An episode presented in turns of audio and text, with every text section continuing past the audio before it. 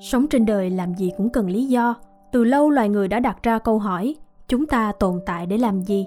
Một vài người đàn ông thích theo đuổi phụ nữ, một vài người phụ nữ thích theo đuổi tiền tài, một số khác thì theo đuổi những cuộc vui chấn choáng. Nhưng tụ chung lại, tất cả mọi người đều mưu cầu cùng một thứ, hạnh phúc đích thực. Vì Einstein là một nhà toán học, ông xem những bí quyết dẫn đến hạnh phúc là thành tố trong một phương trình, phương trình hạnh phúc. Hãy cùng Trạm nghiền ngẫm tìm hiểu xem phương trình hạnh phúc là như thế nào nhé. Trong những ngày cuối đời, Dukas, trợ lý của Einstein, miêu tả rằng ông nằm trên giường bệnh trong đau đớn và không thể ngẩng đầu lên. Tuy nhiên trong ngày tiếp theo, chỉ cách thời khắc sinh tử không đầy 24 giờ, Einstein nhờ Dukas lấy giúp ông mắt kính, giấy và bút chì để ông ghi lại một vài công thức. Ông ấy viết rất lâu, sử gia Walter Isaacson cho biết, cho đến khi cơn đau trở nặng không thể chịu đựng được nữa, ông ấy ngủ thiếp đi, một giấc ngủ vĩnh hằng. Einstein qua đời trong khi vẫn đang làm điều mà ông yêu thích nhất, làm việc. Thật không qua khi nói rằng hoàn cảnh làm bật nên nhân cách của một con người. Einstein từng nói, thiên tài chỉ có 1% là bẩm sinh và 99% là nỗ lực.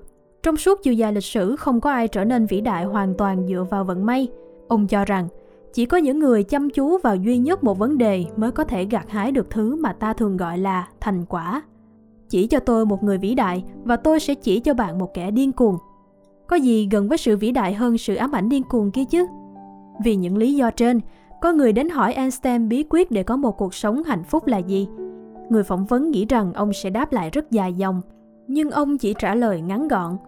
Nếu bạn muốn sống một cuộc đời hạnh phúc, hãy gắn nó với một mục đích, đừng gắn nó với bất kỳ ai hay bất cứ điều gì.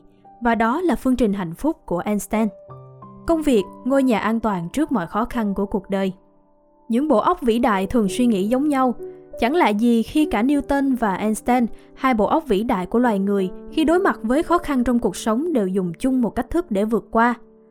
Năm 1665, dịch hạch hoành hành khắp London, lịch sử loài người chưa từng chứng kiến cơn bùng phát dịch nào khủng khiếp đến thế.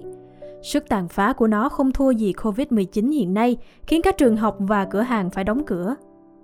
Khi thế giới đang chìm trong hoảng loạn, Isaac Newton đã dùng đến công thức hạnh phúc của mình – Dùng như thế nào? Đơn giản là ông gắn cuộc đời mình vào một mục tiêu trừu tượng, chứ không phải là một con người hay bất kỳ vật thể hữu hình nào khác.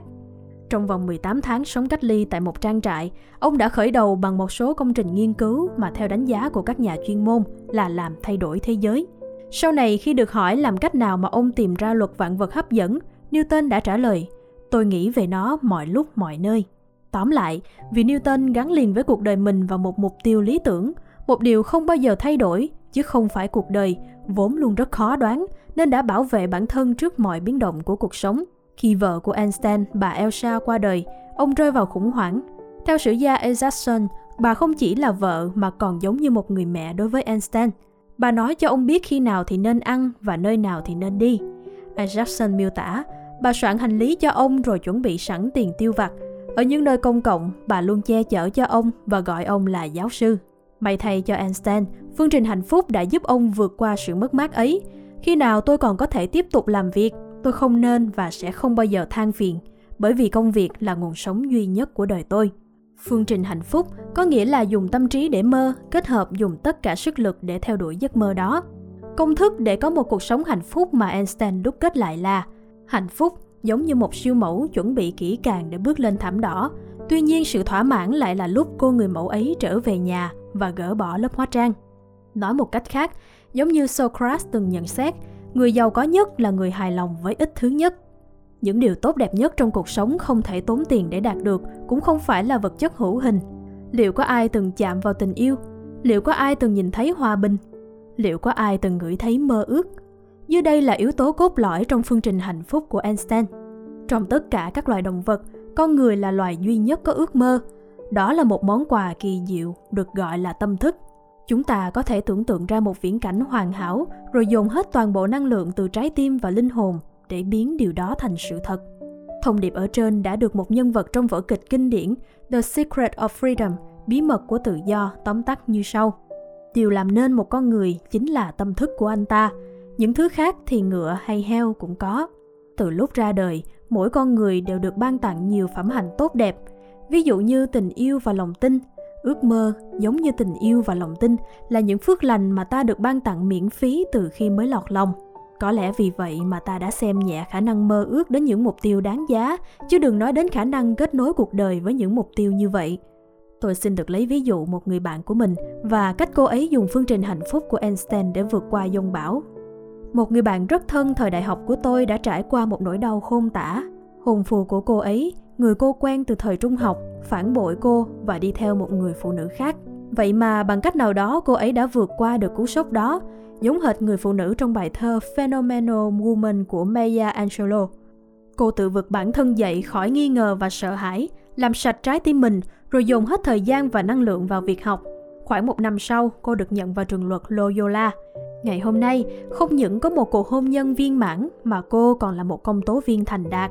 Và bạn của tôi đã áp dụng phương trình hạnh phúc của Einstein vào cuộc sống của cô ấy – Quý thính giả thân mến, dường như quy tắc của trò đời là chúng ta, sinh vật duy nhất có khả năng tưởng tượng, phải sử dụng nó để hướng tới một mục đích trừu tượng, hay còn gọi là ước mơ. Có thể những lý do trên lý giải được vì sao Einstein cho rằng trí tưởng tượng quan trọng hơn kiến thức. Cho dù gắn liền cuộc sống với giấc mơ không hẳn là lựa chọn huy hoàng nhất, nhưng ông cho rằng đó là con đường dễ đi nhất trong cuộc đời này. Tất cả chúng ta đều không biết vào giây phút kế tiếp chuyện gì sẽ xảy ra, đó có thể là vinh quang, cũng có thể là bi kịch. Một cách sống khôn ngoan là xem cuộc đời như một chiếc thuyền và biến ước mơ thành mỏ neo có thể giúp chúng ta đứng vững qua dòng bão. Tóm lại, phương trình hạnh phúc của cuộc đời chính là tìm ra thứ bạn làm tốt nhất, sau đó tìm cách để tập trung tối đa vào nó, sau đó tìm người trả tiền cho bạn vì bạn đã dành toàn bộ công sức để hoàn thiện kỹ năng đó. Cảm ơn bạn đã lắng nghe và đừng quên nhấn like, share, subscribe cho channel của Trạm. Xin chào và hẹn gặp lại!